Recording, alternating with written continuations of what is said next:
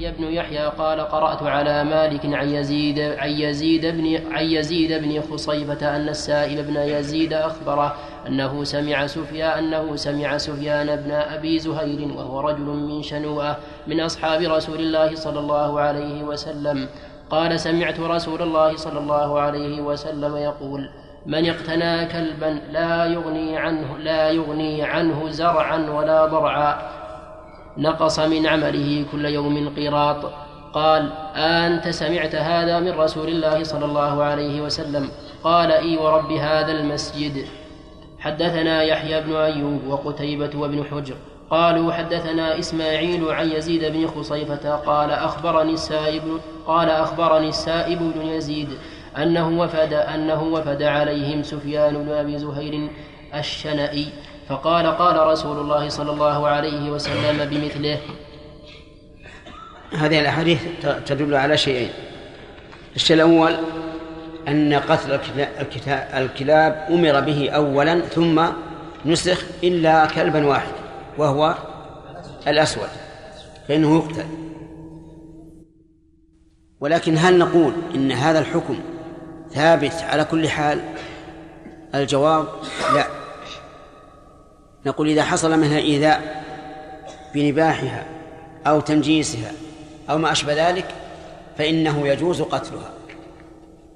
بناء على ما ثبت في الحديث الصحيح أن النبي صلى الله عليه وسلم قال خمس كلهن فواسق يقتلن في الحل والحرم وذكر منها الكلب العقور ويقاس عليه ما آذى بغير العقل بغير العقل. فهذا يقتل. ولهذا أخذ العلماء رحمهم الله من هذا قاعدة مهمة وهي قولهم يسن قتل كل مؤذن فإن كان من طبيعته الأذى قتل وإن لم يحصل منه الأذية. وإن لم يكن من طبيعته الأذى قتل إذا حصل منه أذية. فعلى هذا نقول الكلاب إذا حصل منها أذية بالتنجيس أو النباح أو أو الإفزاع أو ما أشبه ذلك فإنها تقتل. أيا كانت. وإذا لم يحصل منها أذية فإنها لا تقتل إلا الأسود. هذا واحد. الثاني اقتناء الكلاب. دلت الأحاديث التي ساقها مسلم رحمه الله على تحريم اقتناء الكلاب. ووجه التحريم أنه ينقص من أجر مقتنيها كل يوم قيراط أو قيراطان على اختلاف الروايات. إلا ما استثني وهو ثلاثة أشياء كلب الماشية كلب الزرع كلب الصيد. أما الماشية والزرع فلما فيهما من من من الدفاع من دفاع المعتدي على الزرع أو على الماشية يعني نور كذا؟ وأما الصيد فلما فيه من المصلحة فإنه يصطاد لصاحبه. فهذه الثلاثة الأنواع يحرم آه، لا بأس باقتنائها ولا ضرر فيه.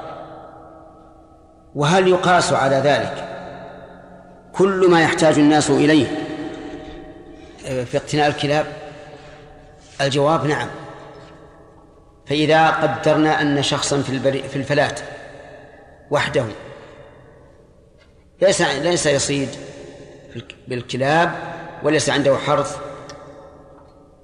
وليس عنده ماشية لكنه يخشى على نفسه وأهله. فهل يقتل الكلب؟ الجواب لا شك أنه يجوز له ذلك. يجوز أن يقتل الكلب.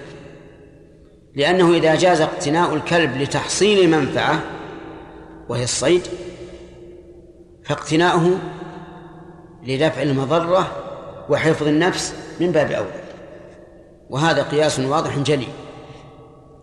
فعليه نقول القاعدة كلما احتاج الإنسان إلى اقتناء الكلب لدفع مضرة أو جلب منفعة إيش؟ جاز له اقتناؤه. ولكن يجب علينا أن نعلم أنه مع جواز اقتنائه هو أخبث الحيوان الحيوانات نجاسة. لأنه إذا ولغ في الإناء يجب أن يغسل سبع مرات إحداها بالتراب مع أنه قد يحتاج إلى البلوغ ليشرب وهو قد أبيح اقتناؤه. ومع ذلك أمر النبي صلى الله عليه وعلى آله وسلم أن توصل أن يغسل ما ما شرب فيه سبع مرات إحداها بالتراب. فإن قال قائل وهل يجوز بيع ما يباح اقتناؤه؟ فالجواب لا. وقد سبق أنه لا يجوز بيع الكلاب. فإن قال قائل إذا كان الإنسان محتاجا إليه وهو عند شخص أبى أن يعطيه إياه مجانا فهل يجوز أن يبذل له عوضا؟ نعم. نعم. يجوز. ويكون الإثم على من؟ على البائع. المشتري اشترى شيئا يباح له اقتناؤه.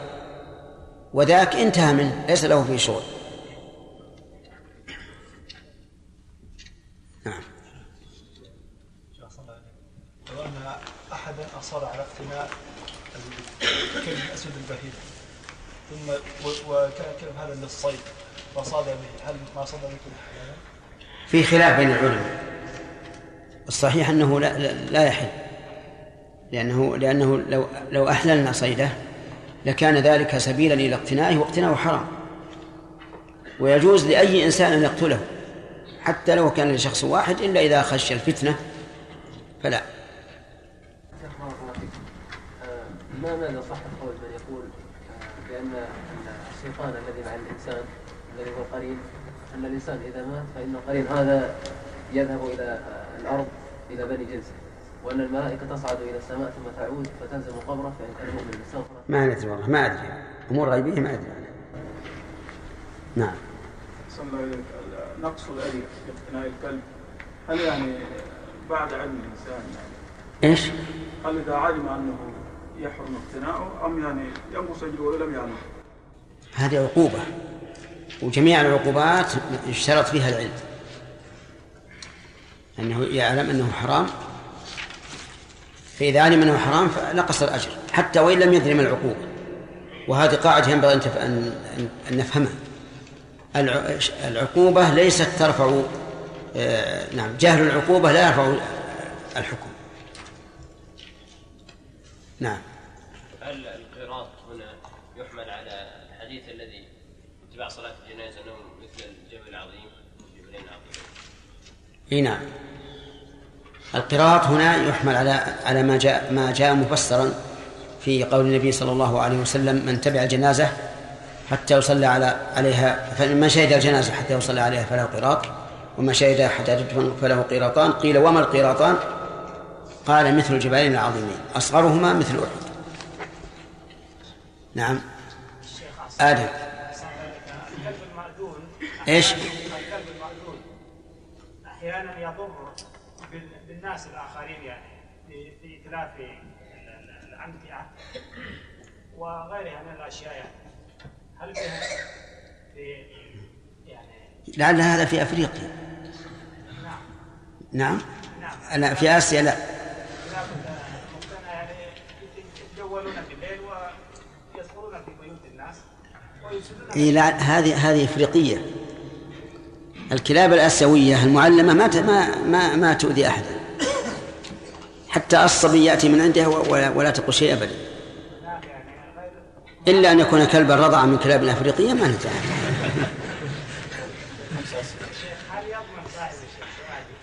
هذه مر علينا بالغصب يا آدم.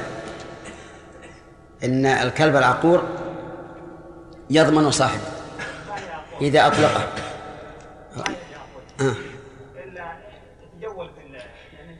هذه إذا علمنا أنه يتجول ويفسد فالواجب على على صاحبه أن يربطه أن يربطه هو ويضعه في حوش. أي نعم. نعم. طيب. باب أجر الحجامة قال مسلم رحمه الله حدثنا يحيى بن أيوب وقتيبة بن سعيد وعلي بن حجر قالوا حدثنا إسماعيل يعنو يعنون يعنون بن جعفر عن محمد نقف على هذا؟ أي باب؟ أي باب؟ ها؟ إيه. اي لا لا لا. إحنا باقي. باقي واجب. وصلى الله وسلم وبارك على عبده ورسوله نبينا محمد وعلى آله وأصحابه أجمعين. أما بعد فقد قال الإمام مسلم رحمه الله تعالى في صحيحه في كتاب المساقاه في باب حل أجرة الحجامه, الحجامة. حدثنا يحيى بن أيوب وقتيبة بن سعيد وعلي بن حجر قالوا حدثنا إسماعيل يعنون بن جعفر عن حميد قال سئل أنس بن مالك عن كسب الحجام فقال احتجم رسول الله صلى الله عليه وسلم. حجمه أبو طيبة فأمر له بصاعين من طعام وكلم أهله فوضعوا عنه من خراجه وقال إن أفضل ما تداويتم به الحجامة أو هو من أمثل دوائكم.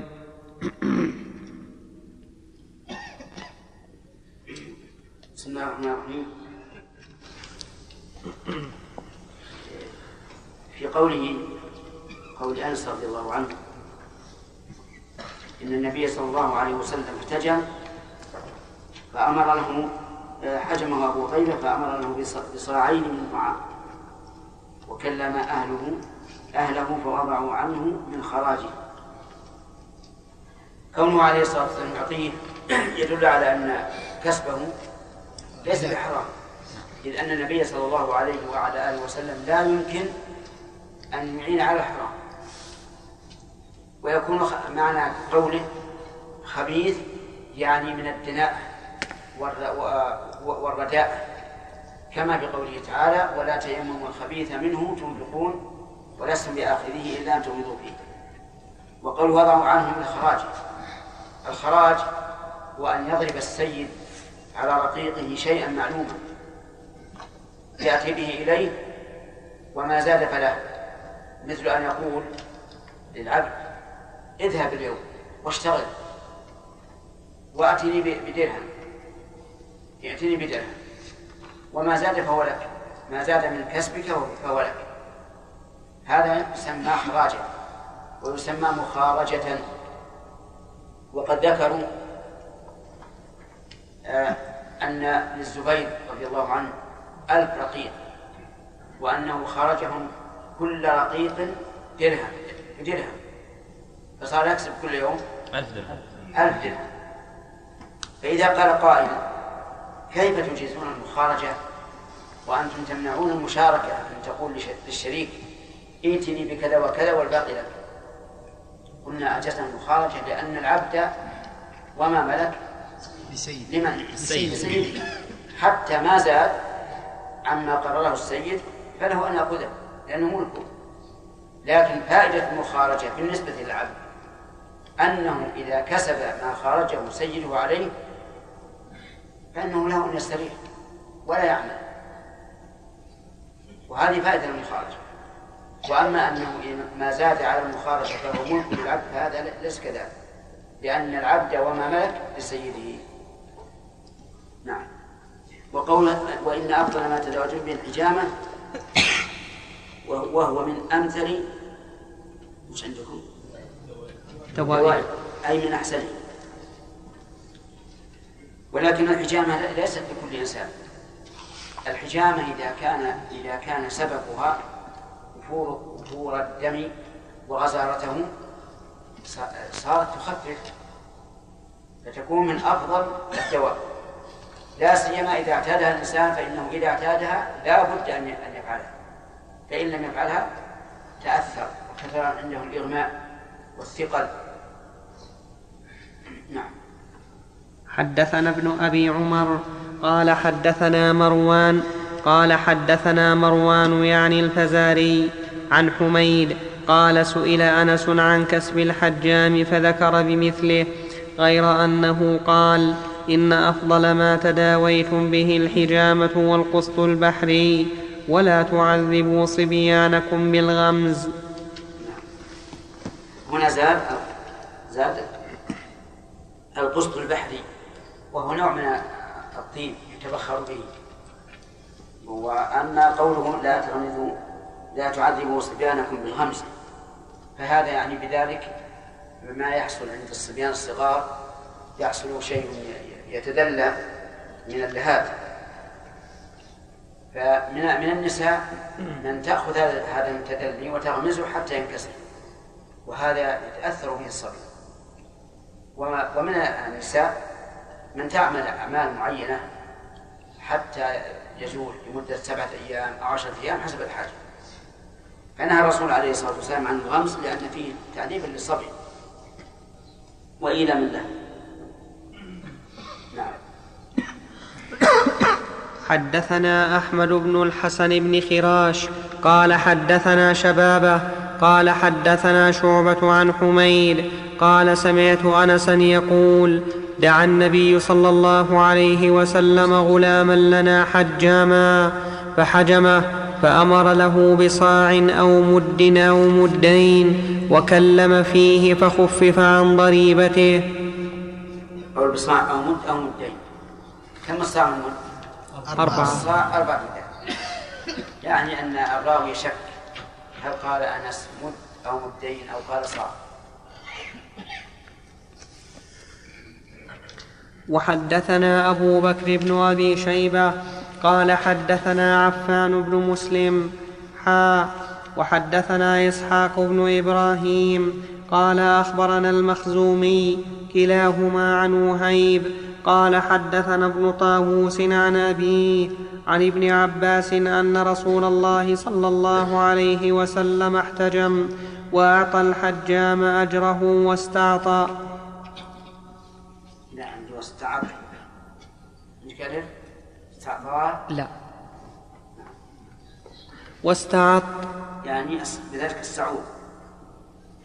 والظاهر إنه استعط بال- بما سبق من ال- القسط البحري والسعود هو ما يجعل في الأنف والوجور ما يجعل في الفم.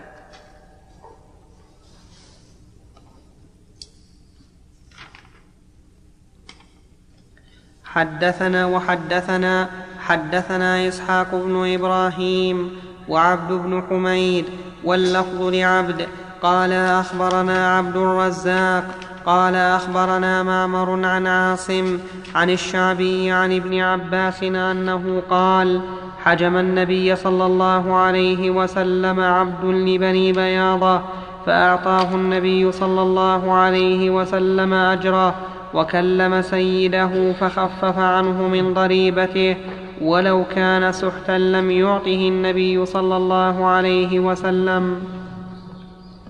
ففي هذا مكافأة العامل بما يناسب حاله لأن النبي صلى الله عليه وسلم أعطى هذا الغلام أجره وثانيا زيادة على الأجر أنه طلب من سيده أن يخفف من ضريبته.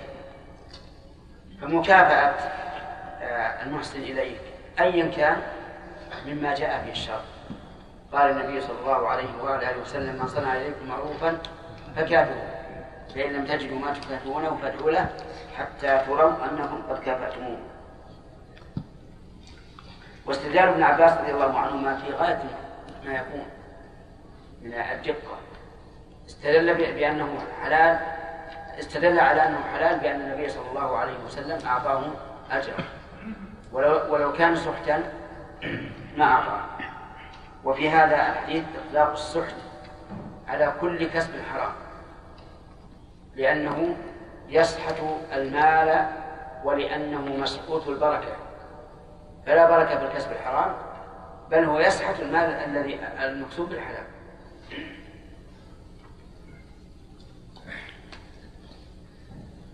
نعم. إي نعم يا شيخ. نعم. بارك الله فيكم. فيه مرض معروف عندنا. نعم. يجي الطفل فلا يرضع فلا؟ ما يرضع ما يرضى. ما ثم النساء عجائز يفعلون بهذا الذي يسمونه العظيم. نعم نعم صحيح. وهذا؟ هو هذا. هذا المنهي عنه؟ نعم. هذا هو المنهي عنه؟ هذا هو. لكن للنساء فيه طريقتان الطريقة الأولى كسر وهذا يعذب الصبي كما قال الرسول صلى الله عليه وسلم. الطريقة الثانية آه، أن المرأة تدخل آه، إبهامها فيه بإلهابته ثم تمسحها تمسيح. ثم سبع مرات.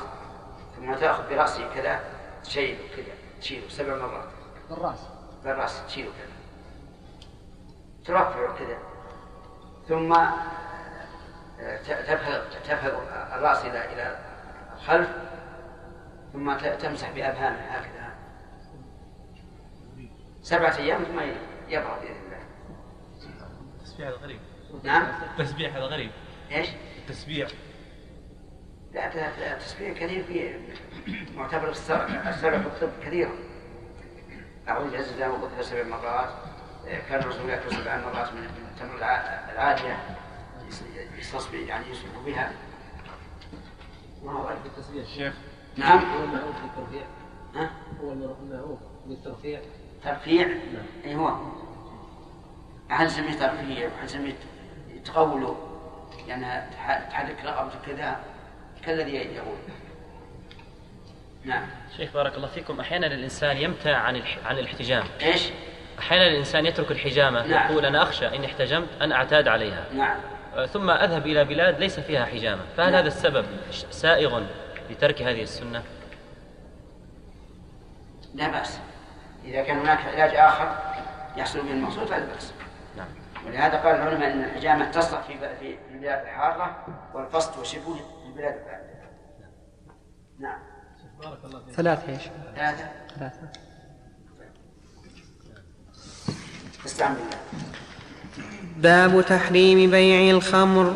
حدثنا عبيد الله بن عمر القواريري قال حدثنا عبد الأعلى بن عبد الأعلى أبو همام قال حدثنا سعيد سعيد الجريري عن أبي نضرة عن أبي سعيد الخدري قال سمعت رسول الله صلى الله عليه وسلم يخطب بالمدينة قال يا أيها الناس إن الله تعالى يعرض بالخمر ولعل الله سينزل فيها أمرا فمن كان عنده منها شيء فليبعه ولينتفع به قال فما لبثنا إلا يسيرا حتى قال النبي صلى الله عليه وسلم إن الله تعالى حرم الخمر فمن أدركته هذه الآية وعنده منها شيء فلا يشرب فلا يشرب ولا يبع قال فاستقبل الناس بما كان عنده منها في طريق المدينة فسفكوها. هذا فيه بيان على تحريم بيع الخمر والخمر هو كل مسكر كل ما أسكر من طعام أو شراب فإنه خمر لأنه مأخوذ من ال- الخمرة أو الخمار وهو التعطية وهذا الإسكار هو تعطية العقل. لكن لا بد من قيد على وجه اللذة والطرب. فأما إذا غطى العقل على وجه التخدير فليس بخمر. فالبنج مثلا ليس بخمر لأنه لا يغطي العقل على وجه اللذة والطرب. الخمر نزلت فيه أربع آيات فصار له أربع حالات. الإباحة والتعريض والمنع في وقت دون آخر والمنع والمنع المطلق. الإباحة في قوله تعالى ومن ثمرات النخيل تتخذون منه. سكرا ورزقا حسنا. والأعناب. نعم. والأعناب. ومن ثمرات النخيل والأعناب تتخذون منه سكرا ورزقا حسنا. والتعريض بقوله يسألونك عن الخمر والميسر قل فيهما إثم كبير ومنافع للناس وإثمهما أكبر من نفعهما والمنع في بعض الأوقات في قوله تعالى يا أيها الذين آمنوا لا تقربوا الصلاة وأنتم سكارى. فمنعهم من الخمر من شرب الخمر عند الصلاة. والرابع يا أيها الذين آمنوا إنما الخمر والميسر والأنصاب والأزلام رجس من عمل الشيطان فاجتنبوه. وفي هذا الحديث من الفوائد وصف الله تعالى بالتعريض يعرض وذلك لأن أفعال الله عز وجل لا منتهى لها. فكل شيء يفعله الله تعالى فاجعل منه صفة. لكن لا صفة ذاتية بل صفة فعلي فعلية. إلا إذا كان هذا ينافي كماله المقدس فلا يجوز. وأما إذا كان لا ينافيه فأي شيء يصدر من الله عز وجل فهو فجائز أن تصفه به. وفي هذا الحديث من الفوائد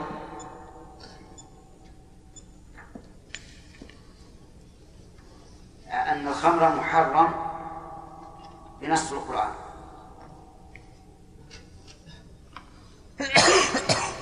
أين أين النص؟ قوله فاجتنبوه. لأن الأمر بالاجتناب أبلغ من الأمر من النهي عن الشرب لأن الاجتناب يعني يكون في جانب وهو في جانب وهذا غاية التحذير والبعد. وفيه أيضا أن التحليل والتحريم إلى الله عز وجل وهو كذلك. لكن النبي صلى الله عليه وسلم يستقل التحليل والتحريم إذا أقره الله عليه.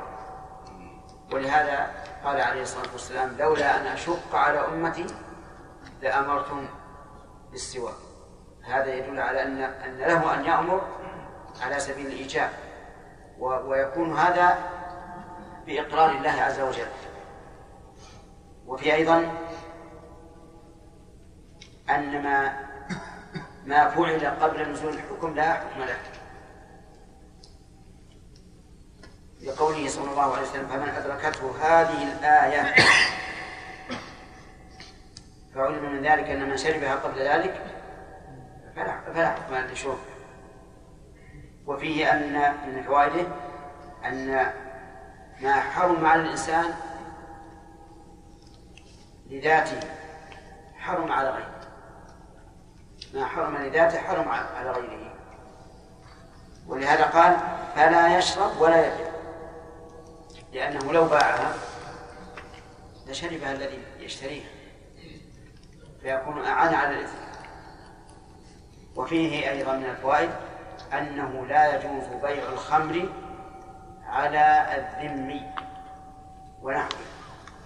ممن يرى حلها بعموم قوله ولا يبيع. وفيه من الفوائد أيضا أن الخمر طاهرة طهارة حسية. وجه ذلك أمران. الأمر الأول أن الصحابة سفكوها في الطرقات. ولا يجوز للإنسان أن يسفك في الطرقات ما كان نجسا. نجسا. ولهذا قال الرسول عليه الصلاة والسلام اتقوا اللاعنين قال ومن لاعنان قال الذي يتخلى في طريق الناس أو ظله. وفي رواية أبي داود اتقوا الملاعن الثلاثة البراز بن موارد وقال الريح والظل. فكون الصحابة رضي الله عنهم يسبقونها في الطرقات ولم ينهوا عن ذلك ولم يوبخوا عليه يدل على أنها ليست بنجسة. وفي الحديث وفي الحديث الذي يليه دليل دليل أيضا واضح على أنها ليست بنجسة كما سيأتي. نعم. حدثنا سويد بن سعيد قال حدثنا حفص بن ميسرة عن زيد بن أسلم عن عبد الرحمن بن وعله رجل من أهل مصر أنه جاء عبد الله بن عباس حا وحدثنا أبو الطاهر واللفظ له قال أخبرنا ابن وهب قال أخبرني مالك بن أنس وغيره عن زيد بن أسلم عن عبد الرحمن بن وعلة السبعي من أهل مصر أنه سأل عبد الله بن عباس عما يعصر من العنب فقال ابن عباس إن رجلا أهدى لرسول الله صلى الله عليه وسلم راوية خمر فقال له رسول الله صلى الله عليه وسلم هل علمت أن الله قد حرمها؟ قال لا فسار إنسانا. فقال له رسول الله صلى الله عليه وسلم بم ساررته فقال أمرته ببيعها. فقال إن الذي حرم شربها حرم بيعها. قال ففتح المزاد حتى ذهب ما فيها. المزاد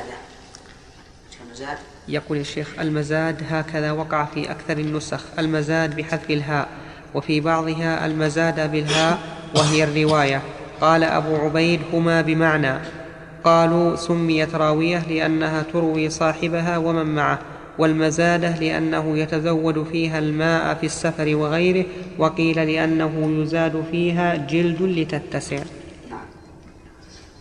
الرامة هي القربة الكبيرة وقيل إنها قربة مؤلفة من جلدين وهذا الرجل جاء بها إلى الرسول عليه الصلاة والسلام إكراما له لأنه لم يكن يعلم بالتحريم. ولكن النبي صلى الله عليه وسلم استفهم منه. قال هل علمت أن الله قد حرمها؟ قال لا. يعني وإذا كان الله قد حرمها فلا يجوز إهداؤها ولا قبولها ولا شربها فساقه رجل قال له بيعها. فنهاه الرسول عليه الصلاة والسلام. قال إن الذي حرم شربها حرم بيعها. فيستفاد من هذا أن كل ما حرم لذاته حرم بيعه. وقد جاء نحو هذا القاعدة إن الله إذا حرم شيئا حرم ثمنه. وفي هذا الحديث من الفوائد تحريم قبول الهدية إذا كانت محرمة حتى ولو انكسر قلب صاحبها.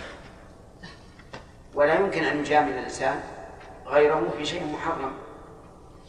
وفي هذا من الفوائد مكانة الرسول صلى الله عليه وسلم في قلوب الصحابة رضي الله عنهم. وفيه جواز المسارة بين بين الجماعة. والمنهي عنه أن يتسار اثنان وعندهما واحد. ثالث فإن الرسول صلى الله عليه وسلم نهى عن ذلك وقال لا يتناجى اثنان دون الثالث من أن من أجل أن ذلك يحزنه وفيه أيضا دليل على أن الخمر طاهرة طهارة حسية لأن الرجل أراقها حتى ذهب ما فيها في مجلس النبي صلى الله عليه وعلى آله وسلم. وفيه ودليل ووجه آخر أن الرسول صلى الله عليه وسلم لم يم لم يأمره بغسل الراوية. ولو كان الخمر نجسا لأمره بغسلها كما أمر بغسل القدور التي طبخ فيها لحم الحمر.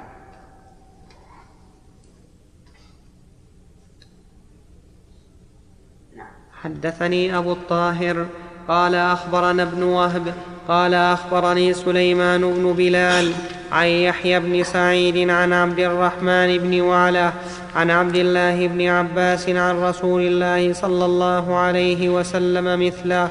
حدثنا زهير بن حرب وإسحاق بن إبراهيم قال زهير حدثنا وقال إسحاق أخبرنا جرير عن منصور عن أبي الضحى عن مسروق عن عائشة أنها قالت لما نزلت الآيات من آخر سورة البقرة من آخر سورة البقرة خرج رسول الله صلى الله عليه وسلم فاقترأهن على الناس ثم نهى عن التجارة في الخمر. حدثنا أبو بكر بن أبي إلى الآيات آيات الربا فإن الله تعالى قال فيها وأحل الله البيع وحرم البيع. فلما كان بعض الناس قد يفهم من عموم قوله أحل الله البيع جواز التجارة الخمر. نهى النبي صلى الله عليه وسلم عن التجارة في الخمر مع أنه ليس فيها ربا لكن فيها التحريم. وفيه أيضا من فوائد الحديث أن رسول الله صلى الله عليه وعلى آله وسلم لا يتأخر في إبلاغ ما أنزل إليه.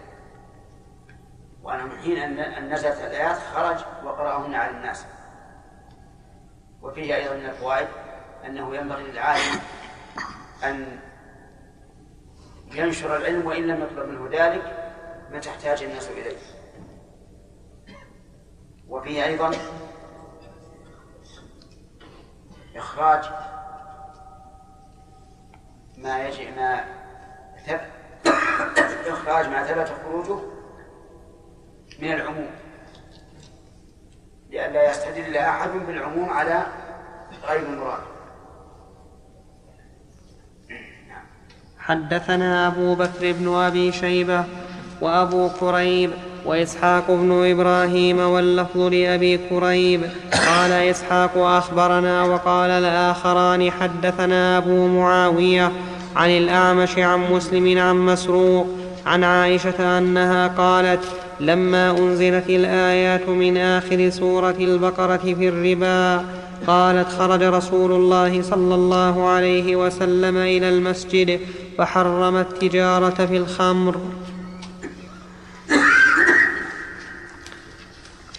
ما حكم شرب البيرة المعروف بالبيرة حيث ان بعض الكيميائيين الاخصائيين قال بانه لا يوجد بيرة في هذه الأيام الا وفيها نسبة من الكحول. نعم لا يضر. البيرة اللي عند الأسواق حلال. ولا فيها أشكال. لأنه لا لا يحمل كل شيء فيه شيء من الخمر. ما دام ذهب وصفه وتأثيره فإنما خلقه فهو حلال. كيف جاء الشيخ عن حديث ما اسكر كثيره فقليله حرام؟ أي معناها أنه أن الشراب إذا كان لو أكثرت منه حصل الإسكار ولو أقللت لم يحصل الإسكار فهو حرام في القليل حرام. وليس المعنى ما أسكر كثير ووجد فيه قليل من الخمر فهو حرام المعنى أن الخمر قد يكون ليس قوي التأثير فإذا شرب منه الإنسان قليلا لم يسكر وإذا شرب كثيرا سكر. فنقول هذا القليل لا- الذي لا يسكر حرام. ي- ي- يتذرع الإنسان بهذا القليل إلى الكثير فيحصل السكر. أحسن الله أحسن الله إليكم. يا شيخ. إهداء الرجل الر... إهداء الرجل الراوية للنبي صلى الله عليه وسلم. لأجل أن ينتفع بثمنها أو أن يهديها لغيره؟ ما ندري هذا الله أعلم. لأن النبي صلى الله عليه وسلم ما يشرب الخمر. نعم. ما يشرب النبي صلى الله عليه وسلم ما يشرب الخمر. ما ندري ما- أهداها يفعل فيها ما شاء نعم. شيخ بارك الله فيكم. سبق لنا بأن ما حرم لكسبه فإنه حرام على كاسبه فقط. نعم. فهل هذه القاعدة أيضا هذه القاعدة على ما كان كل ماله من الكسب الحرام بمعنى أنه لو يعني إنسان عزم على على مائدة إنسان كل ماله من الربا نعم فيما يغلب على ظننا فهل هذا هذا منطبق عليه؟ نعم. حلال هي هذه نعم آخر واحد شيخ بارك الله فيك يعني من المعلوم انه بعض العطور يدخل فيها الكحول فما نعم. حكم صناعتها في بلاد المسلمين؟ الشيء اليسير لا يضر الشيء اليسير لا يضر والكحول كما قلت لكم ليس نجسا. وهي لم يع- يعني لم يعتد الناس أن يشربوها تلذذا وللسكر لو شربها أحد من السفهاء فقد يمكن لكن لا ينصح على الحكم العام الحمد لله رب العالمين وصلى الله وسلم على عبده ورسوله نبينا محمد وعلى آله وصحابته أجمعين. قال المترجم لصحيح مسلم رحمه الله تعالى باب تحريم بيع الخمر والميتة والخنزير والأصنام. قال مسلم رحمه الله تعالى حدثنا قتيبة بن سعيد قال حدثنا ليث عن يزيد بن أبي حبيب عن عطاء بن أبي رباح عن جابر بن عبد الله أنه سمع رسول الله صلى الله عليه وسلم يقول عام الفتح وهو بمكة إن الله ورسوله حرم بيع الخمر والميتة والخنزير والأصنام. فقيل يا رسول الله أرأيت شح أرأيت شحوم الميتة فإنه يطلى بها السفن ويدهن بها الجلود ويستصبح بها الناس؟ فقال لا هو حرام. ثم قال رسول الله صلى الله عليه وسلم عند ذلك قاتل الله اليهود. إن الله عز وجل لما حرم عليهم شحومها أجملوه ثم باعوه فأكلوا ثمنه. بسم الله الرحمن الرحيم. هذا الحديث دل على ما ترجم عليه المترجم تحريم بيع الخمر والميتة والخنزير والأصنام. أما الخمر فقد سبق تعريفه وهو أنه كل ما أسكر فهو خمر. من أي من أي مادة كان. وأما الميتة فالمراد بها الميتة المحرمة. وأما الميتة الحلال كالجراد والحوت فبيعها جائز. وأما الخنزير فواضح. هو ذلك الحيوان الخبيث. وأما الأصنام فهي جمع صنم وهو كل ما يعبد من دون الله. ثم ذكر هذا الحديث العظيم أن الرسول صلى الله عليه وسلم قال عام الفتح يعني فتح مكة لما خلصها من الشرك وأهله قال عليه الصلاة والسلام إن الله ورسوله حرم بيع الخمر. كان المتوقع أن يكون الضمير مثنى إن الله ورسوله حرما بيع الخمر. لكن مثل هذا التركيب قد يأتي. مثل قوله تعالى والله ورسوله أحق أن يرضوه ولم يقل أن يرضوهما ومثل فمثل هذا يقدر للجملة الأولى يقدر الخبر. فيكون التقدير في هذا الحديث إن الله حرم ورسوله حرم. بيع الخمر فيكون خبر إن في الجملة الأولى محذوفا. تقدير والتقدير إن الله حرم ورسوله حرم. بيع الخمر والميتة والخنزير والأصنام. الخمر يفسد العقل والميتة والخنزير تفسد البدن. وإن شئت فقل الميتة تفسد البدن والخنزير يذهب الغيرة والأصنام تفسد الدين. هذه الأمور الأربعة. نهى نهى حرم الله ورسوله بيعها. فيؤخذ من ذلك تحريم بيع كل محرم. وقد سبقت القاعدة التي قال فيها الرسول عليه الصلاة والسلام إن الله إذا حرم شيئا حرم ثمنه. وقوله فقيل يا رسول الله أرأيت شحوم الميتة إلى آخره؟ يعني أخبرنا يا رسول الله عن هذا الذي ينتفع به من الميت أيجوز بيعه شحومها؟ فإنه يطلى بها السفن ويدهن بها الجلود ويستصبح بها الناس. تطلى بها السفن التي تمخر عباب الماء من أجل أن لا تتشرب الماء. لأنه من المعروف أن الماء يزل عن الدهن. والثاني تدهن بها الجلود. لأنه إذا دهن الجلد صار لينا سهلا وصار أبعد من أن يتغير بسرعة. وأما يستصبح بها الناس فهم يتخذونها مصابيح. لأن هذا الودك توضع فيه الفتيلة ثم توقد من أعلاها وما دام الودك باقيا فإنها تضيء. فقال لا هو حرام. كلمة لا اختلف العلماء رحمهم الله على أي شيء تسلط. أهو على البيع أو على هذا الانتفاع. في ذلك قولان للعلماء. فمنهم من قال إنه يعو إن النفي مسلط على البيع لأن الكلام فيه. وقيل إنه عائد على هذا الانتفاع والصواب الأول لوجهين. الأول أنه قال آه، لا هو حرام ولم يقل هي حرام لأن هذه منافع أربع. ولو كان يعود على ذلك لقال هي أي هذه الأشياء حرام. فإذا قال هو يعني إيش؟ البيع. الوجه الثاني أن الكلام في البيع. لكن الصحابة أوردوا هذا السؤال. يريدون أن يقولوا يا رسول الله إذا كان ينتفع بهذا الانتفاع أفلا يجوز بيعها؟ فقال لا هو حرام. ثم تعرض عليه الصلاة والسلام لشيء. يفعله اليهود أصحاب الحيل والمكر والخداع. فقال بعد عند ذلك قاتل الله اليهود. قاتلهم بمعنى أهلكهم. لأن المقاتلة تكون من جانبين فهي مفاعلة. ومعلوم أن من قاتله الله فهو هالك. وهذا أحسن من أن نفسر قاتل بلعنة. بل نقول أهلك.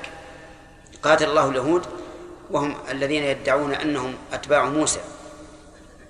إن الله عز وجل لما حرم عليهم شحومها أجملوه وفي لفظ جملوه ثم باعوه فأكلوا ثمنه. انظر كيف دعا عليهم الرسول عليه الصلاة والسلام بهذه الحيلة. فإنه حرمت عليهم الشحوم. فماذا صنعوا؟ أجملوه أي أذابوه. ثم باعوه وأكلوا ثمنه فهل أكلوا الشحوم؟ حقيقة لا. لكن تحيلوا على الانتفاع بها من وجه آخر أنهم أذابوها ثم باعوها وأكلوا ثمنها. وهذه حيلة أبعد بكثير مما يفعله بعض الناس اليوم في التحيل على الربا حيث يتفق مع شخص على أن يشتري له أرضا أو بيتا أو سيارة أو أي شيء آخر ثم يبيعها عليه بأكثر من ثمنها مؤجلا.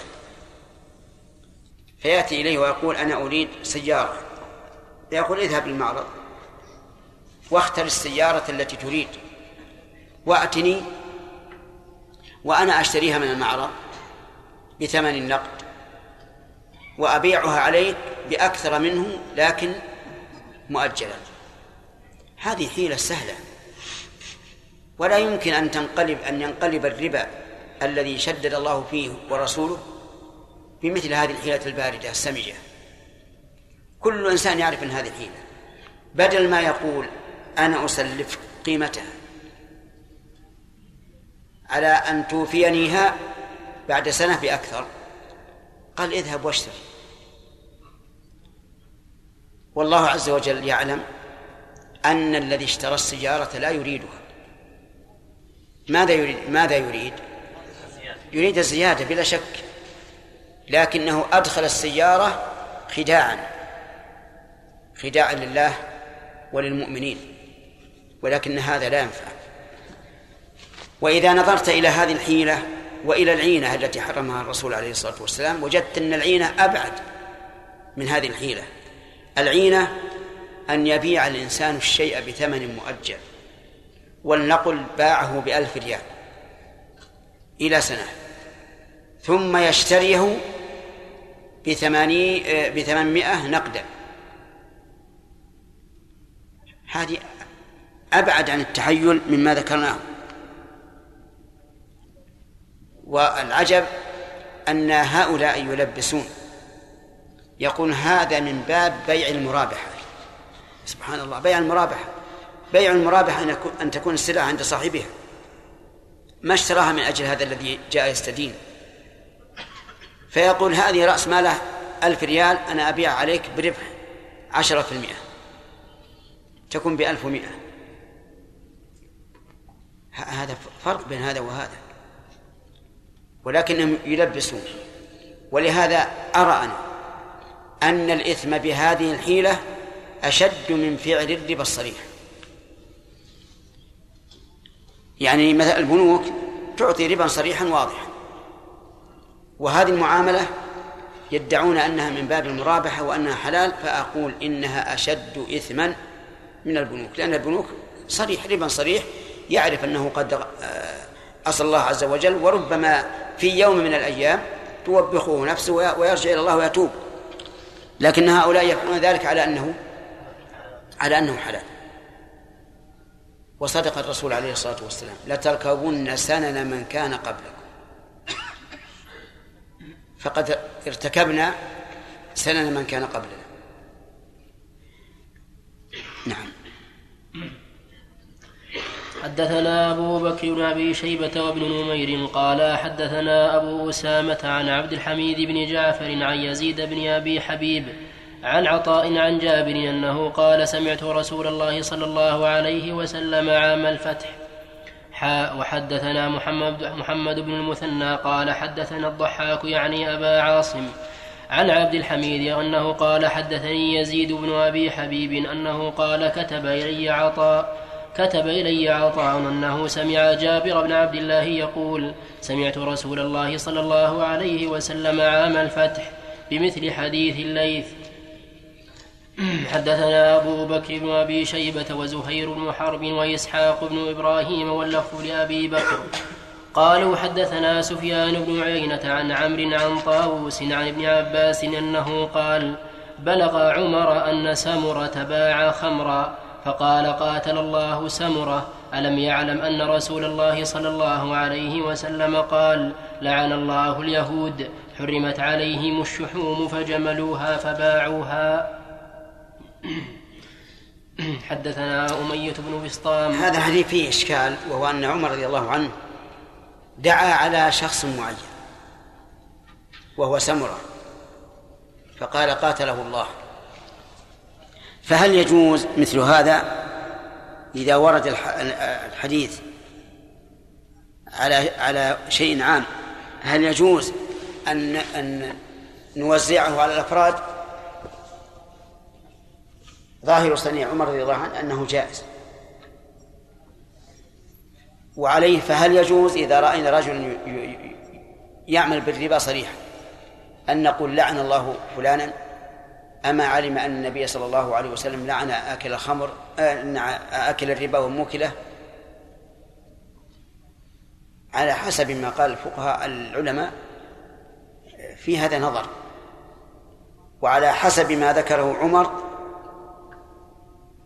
يكون جائزا. لكن لقائل أن يقول إن مثل هذه الكلمة ترد على اللسان بلا قصد. كما يقولون ثكلتك أمك. ويقولون تربت يداك وما أشبه ذلك. فهي كلمة تحذير لا يراد معناها. وهذا هو اللائق بعمر بن الخطاب رضي الله عنه. أنها كلمة تحذير لا يريد معناها. ولهذا تقال أحيانا لمن فعل شيئا لا يفعله إلا الحاذق أو الجيد. فيقول فيقال قاتله ما أضرفه قاتله الله ما أضرفه وهي معروفة حتى في عرفنا الآن. يقولون مثل هذا الكلام وهم لا يريدون حقيقته. إنما هو مما جرى على ألسنتهم بغير قصد. شوف الشرح.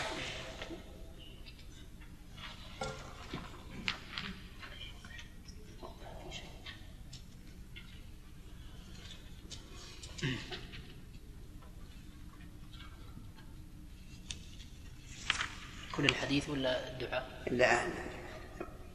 كلام عمر رضي الله عنه.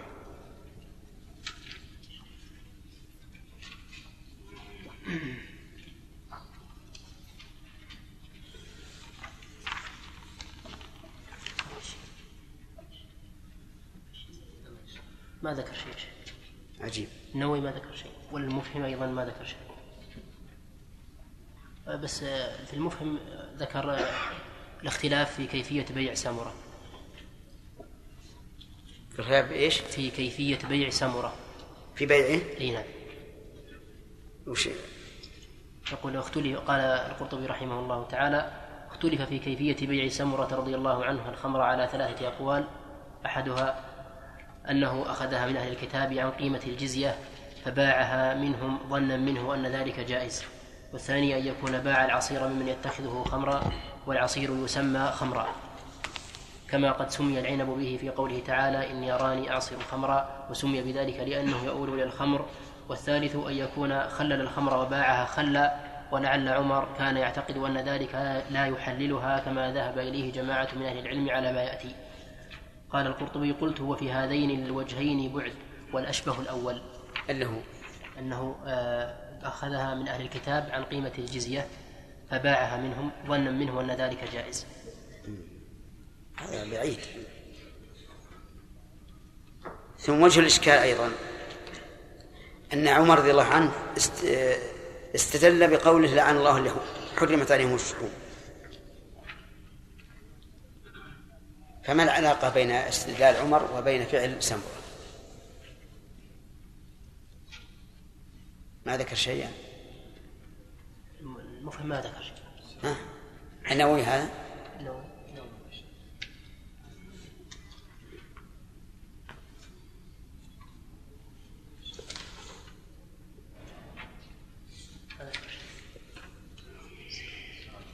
نعم. من يراجع الحديث؟ طيب. أحمد؟ أحمد الفهيم.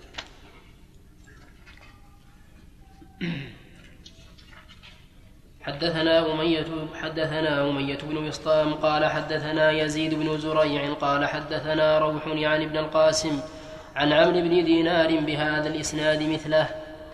حدثنا إسحاق بن إبراهيم الحنظلي قال أخبرنا روح بن عبادة قال حدثنا ابن جريج قال أخبرني ابن قال أخبرني ابن شهاب عن سعيد بن المسيب أنه حدثه عن أبي هريرة عن رسول الله صلى الله عليه وسلم أنه قال قاتل الله اليهود حرم الله عليهم الشحوم فباعوها وأكلوا أثمانها. حدثني حرملة بن يحيى قال أخبرنا ابن وهب قال أخبرني يونس عن ابن شهاب عن سعيد بن المسيب عن أبي هريرة أنه قال قال رسول الله صلى الله عليه وسلم قاتل الله اليهود حرم عليهم الشحم فباعوه وأكلوا ثمنه.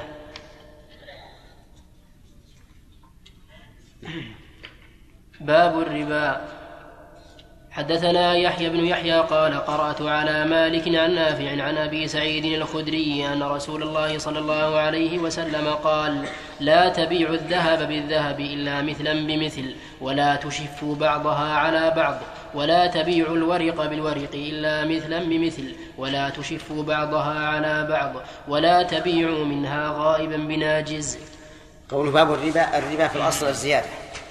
لقول الله تبارك وتعالى فإذا أنزلنا عليها الماء اهتزت وربت أي زادت. ومنه الربوة للمكان المرتفع. أما في الشرع فهو زيادة في أشياء أو نسى يعني تأخير. فصاع من البر بصاع من البر إذا زاد أحدهما الآخر فهو ربا زيادة. وصاع من البر بصاع, بصاع من الشعير مؤجلا ربا نسيئة. وليس الربا في كل شيء الربا في أصناف معينة مما يحتاجه الناس من الأطعمة والنقود. هذا هو الأصل. أما الأشياء التي ليست من من ضروريات الحياة فإنه ليس فيها ربا كما سيتبين إن شاء الله. ذكر الرسول عليه الصلاة والسلام الذهب بالذهب والفضة بالفضة وهي الورق أنه لا يجوز أن يزاد بعضها على بعض. فلا تبيع الذهب بالذهب إلا مثلا بمثل ولا الفضة بالفضة إلا مثلا بمثل. وذكر أيضا أنه لا يجوز أن يبيع منها غائبا بناجز وهذا ربا ربا النسيئة سواء بعت ذهبا بذهب أو ذهبا بالفضة. فإنه لا يجوز أن يباع آه، منها غائب بناجز نعم. حدثنا قتيبة بن سعيد قال حدثنا ليث حا وحدثنا محمد بن رمح قال أخبرنا الليث عن نافع أن ابن عمر قال أن ابن عمر قال له رجل من من بني ليث إن أبا سعيد الخدري يأثر يأثر هذا عن رسول الله صلى الله عليه وسلم. في رواية قتيبة فذهب عبد الله ونافع معه. وفي حديث ابن رمح قال نافع فذهب عبد الله وأنا معه والليثي. وأنا معه. وأنا معه وأنا معه والليثي. حتى دخل على أبي سعيد الخدري. فقال إن هذا أخبرني أنك تخبر أن رسول الله صلى الله عليه وسلم نهى عن بيع الورق بالورق إلا مثلا بمثل وعن بيع الذهب بالذهب إلا مثلا بمثل. فأشار أبو سعيد بإصبعه إلى عينيه وأذنيه فقال أبصرت عيناي وسمعت أذناي رسول الله صلى الله عليه وسلم يقول لا تبيع الذهب بالذهب ولا تبيع الورق بالورق إلا مثلا بمثل ولا تشفوا بعضها على بعض ولا تبيع نعم ولا تشفوا بعضه على بعض ولا تبيعوا شيئا غائبا منه بناجز إلا يدا بيد. قوله إلا يد بيد هذا استثناء منقطع. يعني لكن يدا بيد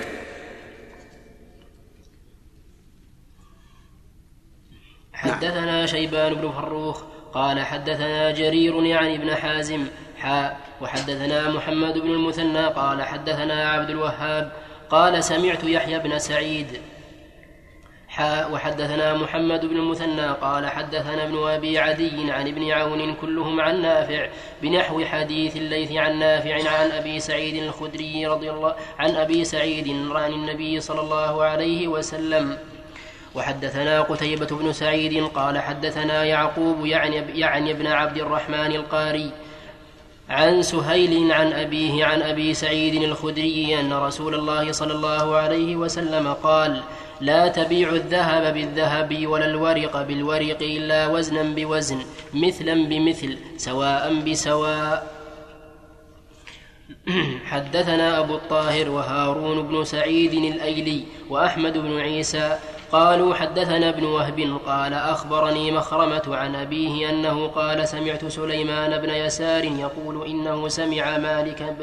إنه سمع مالك بن أبي عامر يحدث عن عثمان بن عفان أن رسول الله صلى الله عليه وسلم قال لا تبيعوا الدينار بالدينارين ولا الدرهم بالدرهمين. باب الصرف وبيع الذهب بالورق نقدا.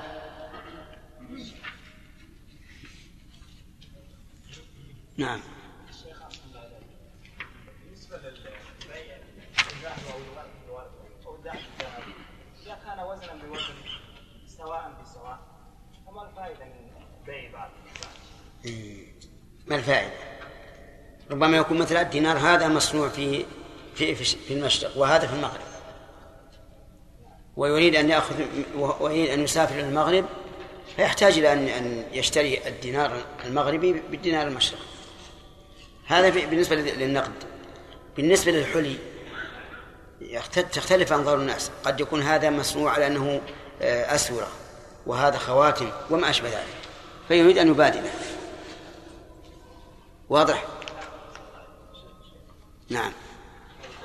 باب اصحاب الذهب اذا اردت ان تبيعه مثلا ذهب يريد ان يبيعه المحل الذهب فيقول أشت- اشتريه منك لكن بشرط ان تشتري منه يشتري منه إيش؟ لا بأس. لا ذهب ما يصلح لأنه إذا قال بشرط أن تشتري بيشتري ذهب قد يكون أكثر أو أقل فيكون هذا حيلة. أما إذا قال تشتري مني شيء آخر فهذا على القول الراجح لا بأس به. غير الذهب. لا الصحيح أنه لا بأس أن يشترط الإنسان على على على العاقد عقدا آخر. هذا قول الراجح نعم.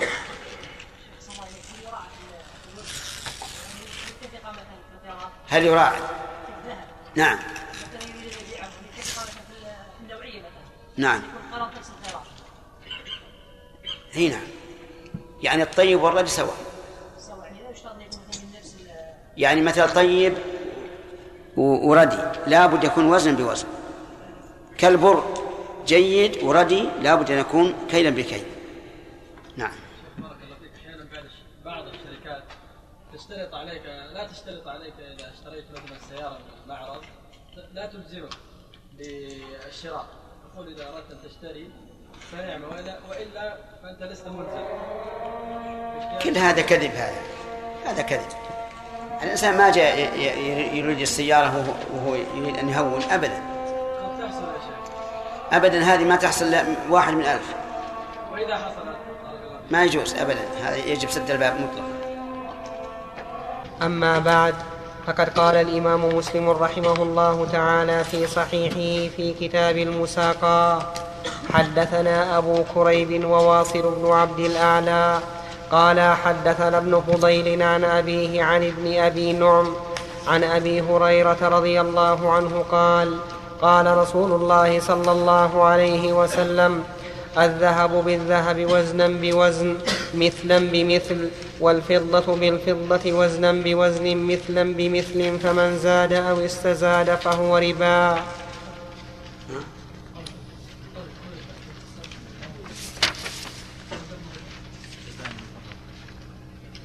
أول باب باب الصرف وبعد باب الفضة ها؟ قبل بثلاث طيب عندي عندي باب الربا من أول الباب ها؟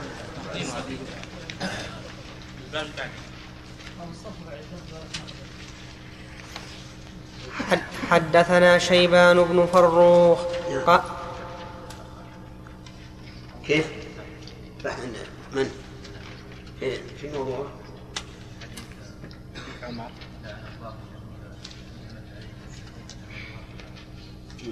قوله قاتل الله سمره. معنى قاتل الله سمره. أي هذه كلها قرأنا في الفتح هذه مما يجري على الإنسان بلا قصد. إذا تكلت أمك تربت يداك وما أشبه. المهم الآن مهم. أنا أنا عندي حدثنا قتيبة بن سعيد. هذا هو؟ طيب. باب الصرف وبيع الذهب بالورق نقدا.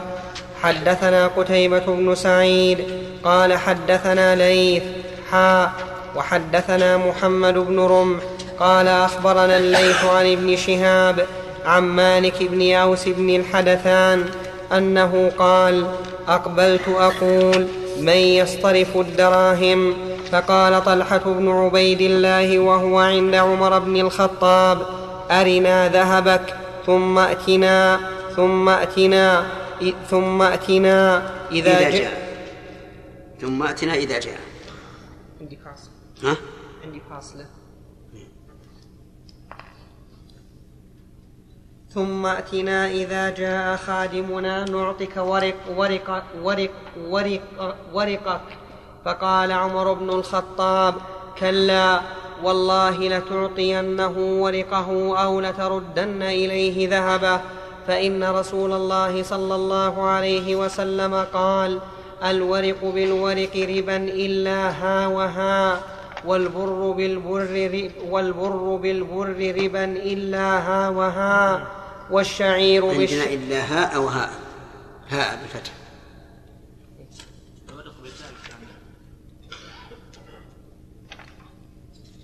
هذا يقول إن الورق بالذهب ربا إلا ها وها والبر بالبر ربا إلا ها وها. ما عندك همزة؟ عندي. أيوة ينطق به. إلا هاء وهاء الورق بالذهب ربا إلا هاء وهاء والبر بالبر ربا إلا هاء وهاء والشعير بالشعير ربا إلا هاء وهاء والتمر بالتمر ربا إلا هاء وهاء. في هذا الحديث فوائد منها أن بيع الذهب بالورق والذهب معروف والورق الفضة. إذا بيع ذهب بفضة فلا بد من التقابض. وفيه أيضا إنكار المنكر لأن عمر رضي الله عنه قال كلا لما طلب أن يأتي إذا جاء الخادم ليسلم له ورقة قال لا. كلا. وفيه أيضا أن البر بالبر والشعير بالشعير والتمر بالتمر أيضا لا بد فيه من التقابض. لكن هذا لا بد فيه من التقابض وشيء آخر وهو التماثل. لأن القاعدة في الربا سهلة جدا. إذا كان الربوي الربويان من جنس واحد اشترط في ذلك شرطان التساوي والتقابض في المجلس. وإذا كان من جنس مختلف اشترط شرط واحد وهو التقابض في المجلس. وأنتم تعلمون أنه حدث أشياء يتعامل بها الناس غير الذهب والفضة. فحدث النحاس الذي يسمى القرش أو أو القطعة أو التفليسية أو ما أشبه ذلك. ثم حدث الورق الورق. فماذا نعمل؟ هل نلحق هذا بالأوراق يعني بالذهب والفضة أو نقول إنه ليس له حكم الذهب والفضة. اختلف فيه الناس على نحو ستة أقوال في هذه المسألة. فمنهم من قال إنه لا يلحق وأنه من عروض التجارة. وعلى هذا القول تسقط الزكاة عن الأوراق النقدية وعن الفلوس المعدنية والنحاسية وما أشبه ذلك إلا إذا أراد بها التجارة. وهذا القول لا شك أنه ضعيف جدا لأن الناس لا يتعاملون بها معاملتهم بعروض التجارة بل يتعاملون بها على أنها قيم الأشياء وأثمان الأشياء. بقي أن يقال وهل تلحق بالذهب والفضة بحيث لا يزيد بعضها على بعض؟ وفيه أقوال. والأرجح الأقوال عندي هو أن أنها يجري فيها ربا النسيئة دون ربا الفضل. يعني فيجوز أن نبيعها متفاضلة إذا كان إذا اختلفت ولكن لا يجوز تأخير القبض. وعند شيخنا عبد الرحمن رحمه الله يجوز فيها التفاضل أيضا إذا لم تكن مؤجلة.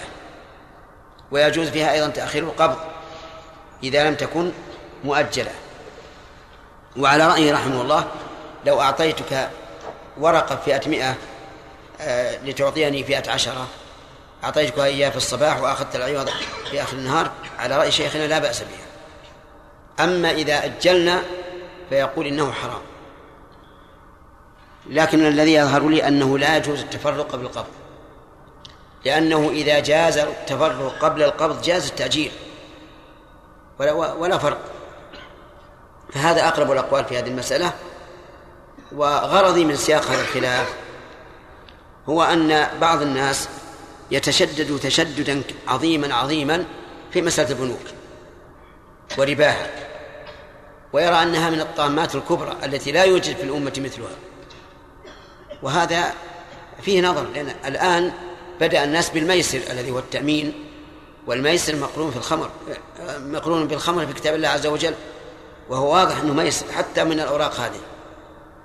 لكن الربا إذا على قول من يرى أن هذه الأوراق النقدية حكمها حكم الفلوس ليس بها ربا. ولكن نرى أن فيها ربا وأنها إذا كانت نافقة يتعامل بها معاملة النقود وتجعل قيم الأشياء فإنه يجري فيها الربا إلا أن الذي يجري هو ربا إيش؟ النسيئة. نعم. وحدثنا أبو بكر بن أبي شيبة وزهير بن حرب وإسحاق عن ابن عيينة عن الزهري بهذا الإسناد.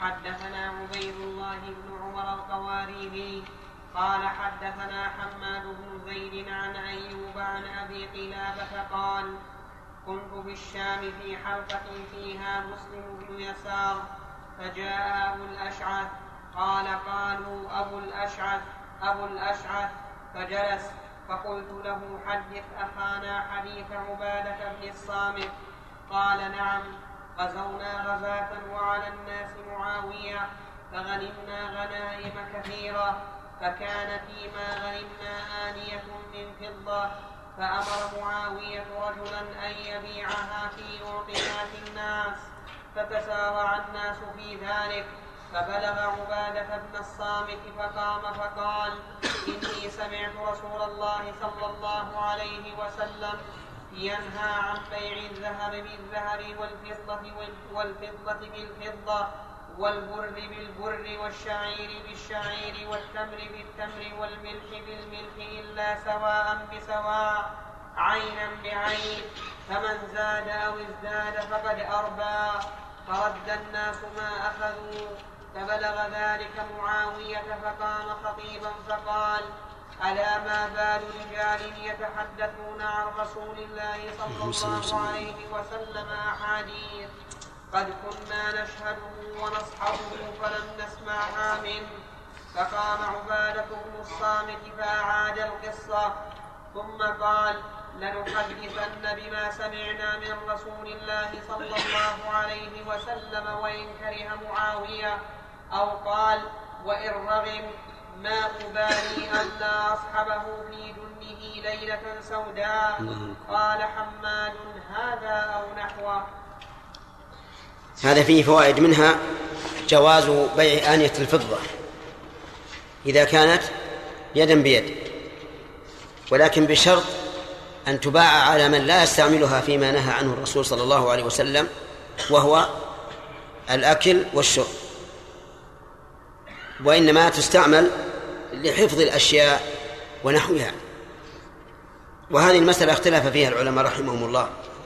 هل يجوز استعمال آنية الذهب والفضة في غير الأكل والشرب؟ أو أو اتخاذها بدون استعمال المذهب؟ نعم.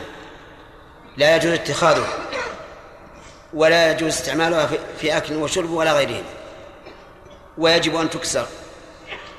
والقول الثاني في المسألة أنها أنه لا بأس أن تستعمل في غير الأكل والشرب لأن النبي صلى الله عليه وعلى آله وسلم إنما نهى عن الأكل والشرب فيها ولما يجلبه الأكل والشرب في هذه الآنية من الفخر والخيلاء والتضييق أيضا ولأنها آنية آنية أهل الجنة. فهي للكفار في الدنيا ولنا في الآخرة إن شاء الله. ولأن أم سلمة وهي راوية حديث النهي عن الشرب بالذهب بالفضة كان عندها جلجل من فضة. فيه شعرات من شعرات النبي صلى الله عليه وسلم تستعمله يستشفي به المرضى. إذا جاء مريض تصب عليه على هذه الشعرات ثم ترجه ثم تسقيه المريض. فيشفى بإذن الله عز وجل. وهذا هو الأقرب أنه لا بأس باستعمالها في غير الأكل والشرب. ولكن إذا كان هذا من الإسراف حرمت من أجل إيش؟ من أجل الإسراف لأن الأشياء المباحة إذا اقترن بها ما يوجب التح... التح... الوقوع في الحرام صارت حراما. وفي هذا الحديث دليل على قوة الصحابة رضي الله عنهم في إنكار المنكر. لأن معاوية رضي الله عنه لما تكلم بهذا الكلام الشديد بالنسبة لما ذكره عبادة أنكر عليه عبادة وأقسم أنه يحدث بما سمعه من رسول الله صلى الله عليه وسلم وإن كره معاوية وقال ما أبالي ألا أكون معه يعني في الغزو يعني بمعنى لو طرده فإنه لا يبالي بذلك. نعم. حدثنا إسحاق بن إبراهيم وابن أبي عمر جميعا عن عبد الوهاب الثقفي عن أيوب بهذا الإسناد نحوه. حدثنا أبو بكر بن أبي شيبة وعمر الناقد وإسحاق بن إبراهيم واللفظ لابن أبي شيبة. قال إسحاق أخبرنا وقال الآخران حدثنا وكيل. قال حدثنا سفيان عن خالد الحذاء عن أبي قلابة عن أبي الأشعث عن عبادة بن الصامت قال قال رسول الله صلى الله عليه وسلم الذهب بالذهب والفضة بالفضة والبر بالبر. والشعير بالشعير والتمر بالتمر والملح بالملح مثلا بمثل سواء بسواء يدا بيد. فإذا اختلفت هذه الأصناف فبيعوا كيف شئتم إذا كان يدا بيد. حدثنا أبو بكر بن أبي شيبة قال حدثنا وكيع قال حدثنا إسماعيل بن مسلم العبدي قال حدثنا أبو المتوكل الناجي عن أبي سعيد الخدري أنه قال قال رسول الله صلى الله عليه وسلم الذهب بالذهب والفضة بالفضة والبر بالبر والشعير بالشعير والتمر بالتمر والملح بالملح مثلا بمثل يدا بيد فمن زاد أو استزاد فقد أربى. الآخذ والمعطي فيه سواء. الظاهر أن قوله فمن زاد أو استزاد أو للتنويع وليست للشك والمعنى من زاد بلا طلب ومن استزاد يعني طلب الزيادة. ويؤيد قوله الآخذ والمعطي فيه سواء وهذا شاهد للحديث الصحيح أيضا أن النبي صلى الله عليه وعلى آله وسلم لعن آكل الربا وموكله وشاهديه وكاتبه. وقد ذكر شيخ الإسلام ابن تيمية رحمه الله أن الربا ورد فيه من الوعيد ما لم يرد على ذنب آخر دون الشرك وذلك لقوة طلب النفوس له. فإذا قوي طلب النفوس له فلا بد من رادع قوي يردعها عن هذا الطلب. ولذلك وردت فيه الأحاديث الكثيرة في الوعيد على من أربى بزيادة أو نقص. حدثنا عمرو الناقد قال حدثنا يزيد بن هارون قال أخبرنا سليمان الربعي قال حدثنا أبو المتوكل الناجي عن أبي سعيد الخدري أنه قال قال رسول الله صلى الله عليه وسلم الذهب بالذهب مثلا بمثل فذكر بمثله. حدثنا أبو كريب محمد بن العلاء وواصل بن عبد الأعلى قال حدثنا ابن فضيل عن أبيه عن أبي زرعة عن أبي هريرة أنه قال قال رسول الله صلى الله عليه وسلم التمر بالتمر والحنطة بالحنطة والشعير بالشعير والملح بالملح مثلا بمثل يدا بيد فمن, فمن زاد أو استزاد فقد أربى إلا ما اختلفت ألوانه. عبادة وأبو سعيد وأبو هريرة. اتفقوا على هذا وإن كان حديث أبي هريرة ليس فيه ذكر الذهب والفضة لكن الأصل متفق عليه بين الثلاثة. وحدثنيه أبو سعيد الأشج قال حدثنا المحاربي عن فضيل بن غزوان بهذا الإسناد ولم يذكر يدا بيد.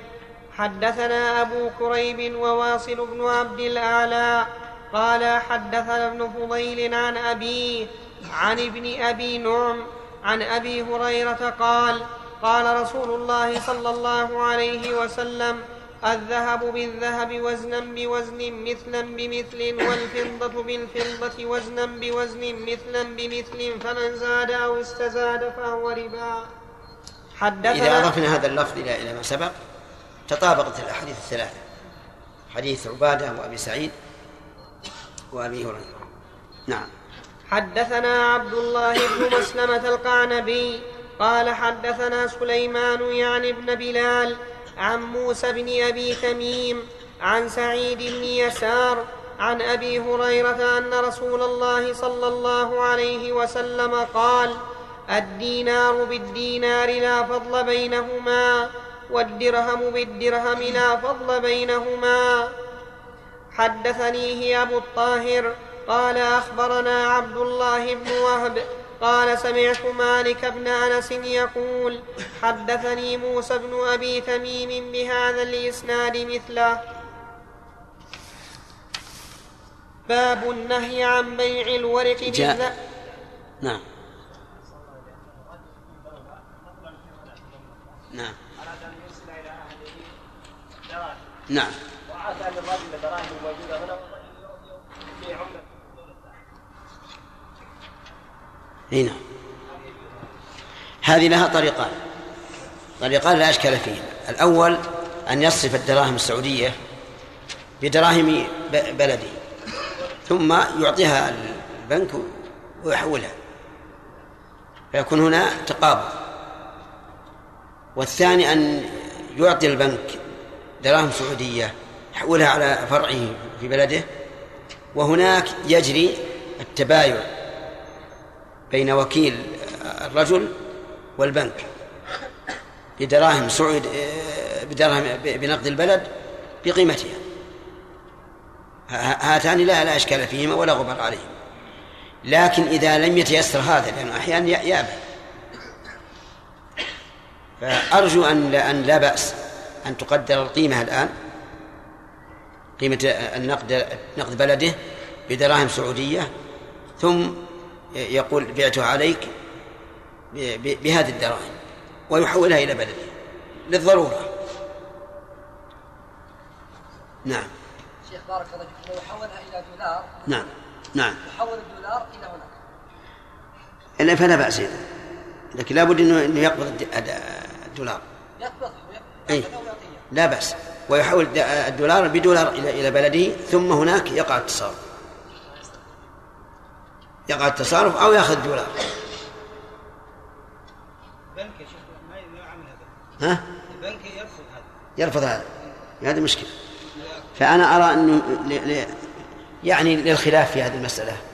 وهل فيها ربا أو ليس فيها ربا. ولدعاء الحاجة أو الضرورة أحيانا. إنه لا بأس أنه يصارفه هنا في البلد ويحول إلى إلى نقده في بلده. نعم. ارفع الصوت. بالنسبة استعمال انية الفضه نعم. غير الأكل والشرب. ها؟ غير الأكل والشرب. نعم. استعمال الفضة في؟ في غير الأكل والشرب. نعم. شيخ هل هو خاص بالفضة أم إحدى الذهب يجوز استعماله في غير الأكل والشرب؟ حتى الذهب. لأن النهي عن الأكل والشرب فيهما. نعم. في مسألة الأوراق النقدية النقدية وهي مسألة يكثر الحاجة إليها والتساؤل فيها.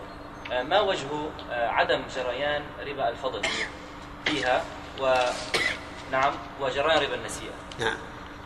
هو اختلاف أما جرائم ربا النسيئة فهي الحق لها بال- بالنقد الذي يتعامل به ويجعل قيم الأشياء. وأما وأما إذا إذا اختلفت فهي اختلف أصناف. يعني دولار بدراهم سعودية مثلا يختلف. كذلك أيضا نقد معدني بورق يختلف الصنف. أين الاختلاف؟ يعني الاختلاف يقول أنه غير واضح. إما أنه يعني لا واضح. واضح ولا إشكال فيه. لأ- لأن لأن النقد من المعدن له قيمة ذاتية والورق ليس له قيمة ذاتية. قيمته اعتبارية باعتبار أن الدولة مثلا قررته بهذا بهذا القدر. ولذلك لو فرضنا أن الدولة قررت اثنين من المعدن بواحد من الورق ما نقول هذا حرام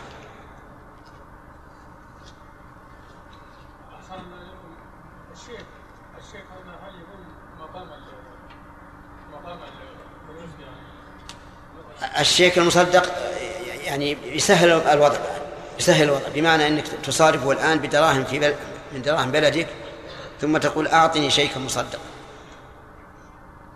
وكل للضرورة يعني. يعني الإنسان يا يا الله يا الله يقدم على هذا على هذه الفتوى. لكن للضرورة ماذا يصنع الناس؟ حتى لو أرسل مثلا دراهم سعودية إلى هناك وصرفت هناك ما يأمن أن يقبض على هذا الرجل ويحاكم أو تو- تصادر منه الدراهم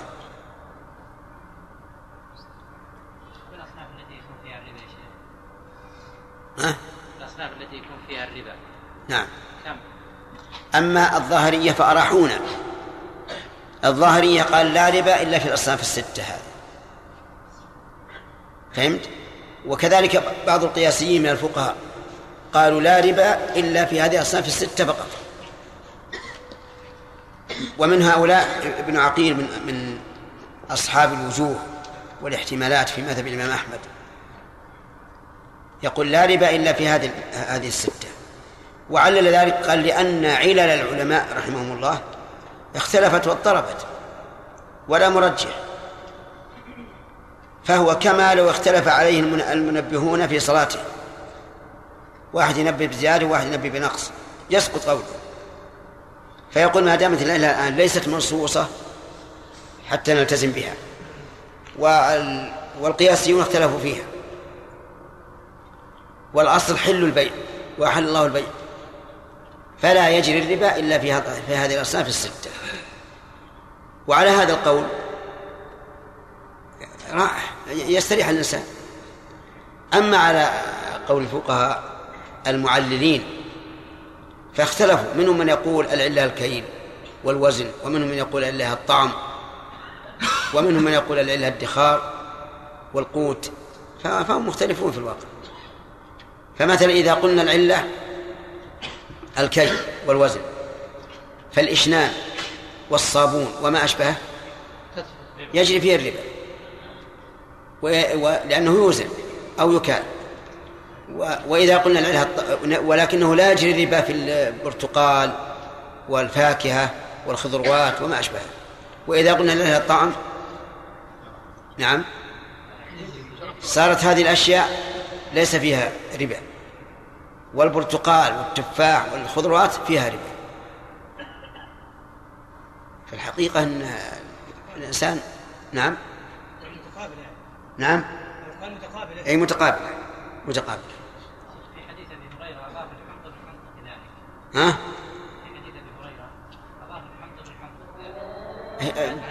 بدل البر بالبر. الحنطة بالحنطة مثل البر بالبر يعني اختلاف تعبير ولعله من الرواة. بسم الله الرحمن الرحيم. الحمد لله رب العالمين وصلى الله وسلم على عبده ورسوله نبينا محمد وعلى آله وصحابته أجمعين.